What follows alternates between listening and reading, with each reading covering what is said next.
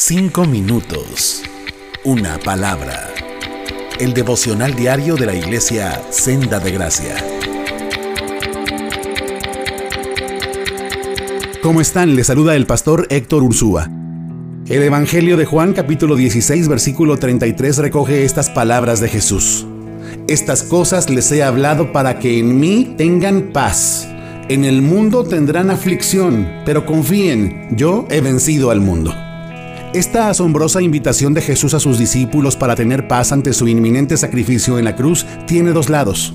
Por un lado, es una advertencia sincera. Sufrirán. Por el otro, es una esperanza gloriosa.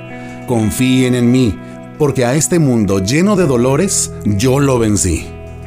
Revisemos. Primero, el sufrimiento. Jesús nunca nos quiso ocultar que mientras vivamos en esta tierra, sufriremos. Las razones de nuestros dolores pueden ser muchas, pero el origen es uno solo, el pecado. Por causa del pecado, la creación entera gime como con dolores de parto y nosotros también gemimos esperando que las cosas viejas con todo su dolor finalmente queden atrás y venga nuestra completa y final adopción. Mientras tanto, las evidencias hablan por sí mismas. Ante la realidad del sufrimiento en este mundo, no hay optimismo que valga. Un dedo jamás ha podido tapar al sol. En el mundo tendrán aflicción. Ese es nuestro destino inexorable mientras sigamos en esta tierra.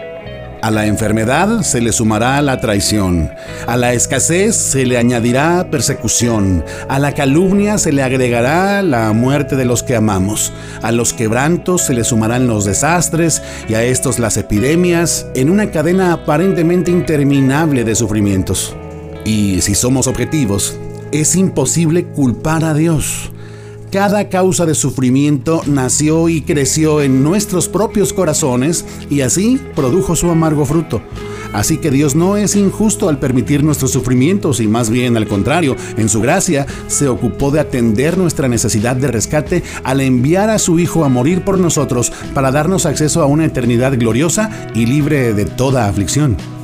Nehemías tenía clara esta verdad cuando, a nombre de una nación quebrantada que anhelaba ser liberada y restaurada, alzó su voz al Señor y reconoció con toda sinceridad y humildad lo que ahora leemos en el libro de Nehemías capítulo 9 versículos 32 al 34.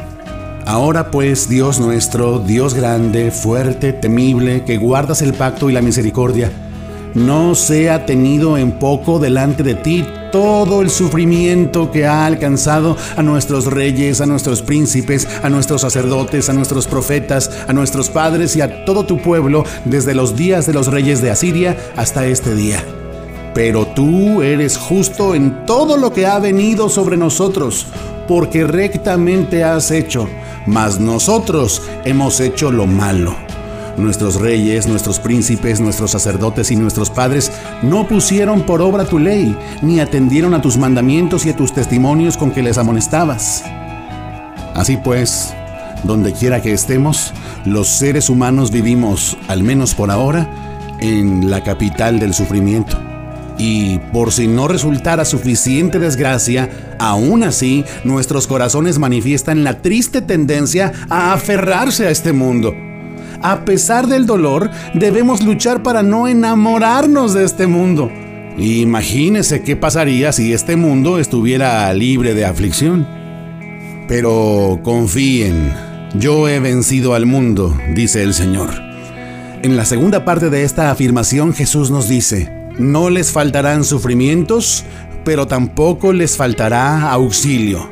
Así que no se desalienten, podrán tener paz porque yo he vencido al mundo, dice el Señor. No la paz que ofrece el mundo, no la paz que es mera ausencia de problemas en este mundo, sino la paz duradera y completa que solo puede ofrecer aquel que venció al mundo y cuya victoria nos es otorgada por la fe. ¿Y cuándo obtuvo Cristo tan grande victoria? Lo hizo cuando entregó su vida en la cruz. El apóstol Pablo enfatizó esa victoria en primera a los Corintios 15, versículos 54 al 57 al escribir, Sorbida es la muerte en victoria. ¿Dónde está, oh muerte, tu aguijón? ¿Dónde, oh sepulcro, tu victoria? ya que el aguijón de la muerte es el pecado y el poder del pecado la ley. Mas gracias sean dadas a Dios que nos da la victoria por medio de nuestro Señor Jesucristo. Esta victoria garantizada, la certeza de que toda aflicción terminará una vez que hayamos sido perfeccionados y purificados mediante diversos sufrimientos, sumada al gozo de que Dios enjugará toda lágrima de los que confían en Él, es para nosotros un tesoro. Más allá del sufrimiento, podemos confiar absolutamente en aquel que ha vencido al mundo, esto es, en el Señor Jesucristo. Quiera Dios que, en medio de tanta aflicción como vivimos hoy en día, cuando vemos el número de infectados y de muertos crecer y acercarse a las filas de nuestras familias y nuestras iglesias, nuestra confianza crezca una confianza depositada no en nuestra comprensión doctrinal, no en pertenecer a la congregación adecuada, no en la esperanza de una vacuna o un tratamiento, no en las fuerzas y capacidades propias, no en el optimismo, no en la sabiduría humana, ni en lo grande o pequeña que pueda ser nuestra fe o nuestra obediencia o en la excelencia de nuestras obras sino más bien una confianza puesta en Jesucristo nuestro Señor, en su obra perfecta, en su muerte en la cruz, en su sangre con la cual pagó por nuestros pecados y nos hizo parte de su cuerpo, de su carne y de sus huesos. Confianza en su sacrificio con el cual despojó a la muerte de una vez y para siempre de su poder destructivo una confianza firme en aquel que prometió resucitar y resucitó, en aquel que ascendió a los cielos y que así del mismo modo cumplirá su promesa de volver para cambiar para siempre nuestra tristeza en gozo y nuestro lamento en danza. Como dice el Salmo 74, gócense y alégrense en ti todos los que te buscan y digan siempre los que aman tu salvación, engrandecido sea Dios. Cinco minutos una palabra. El devocional diario de la iglesia Senda de Gracia.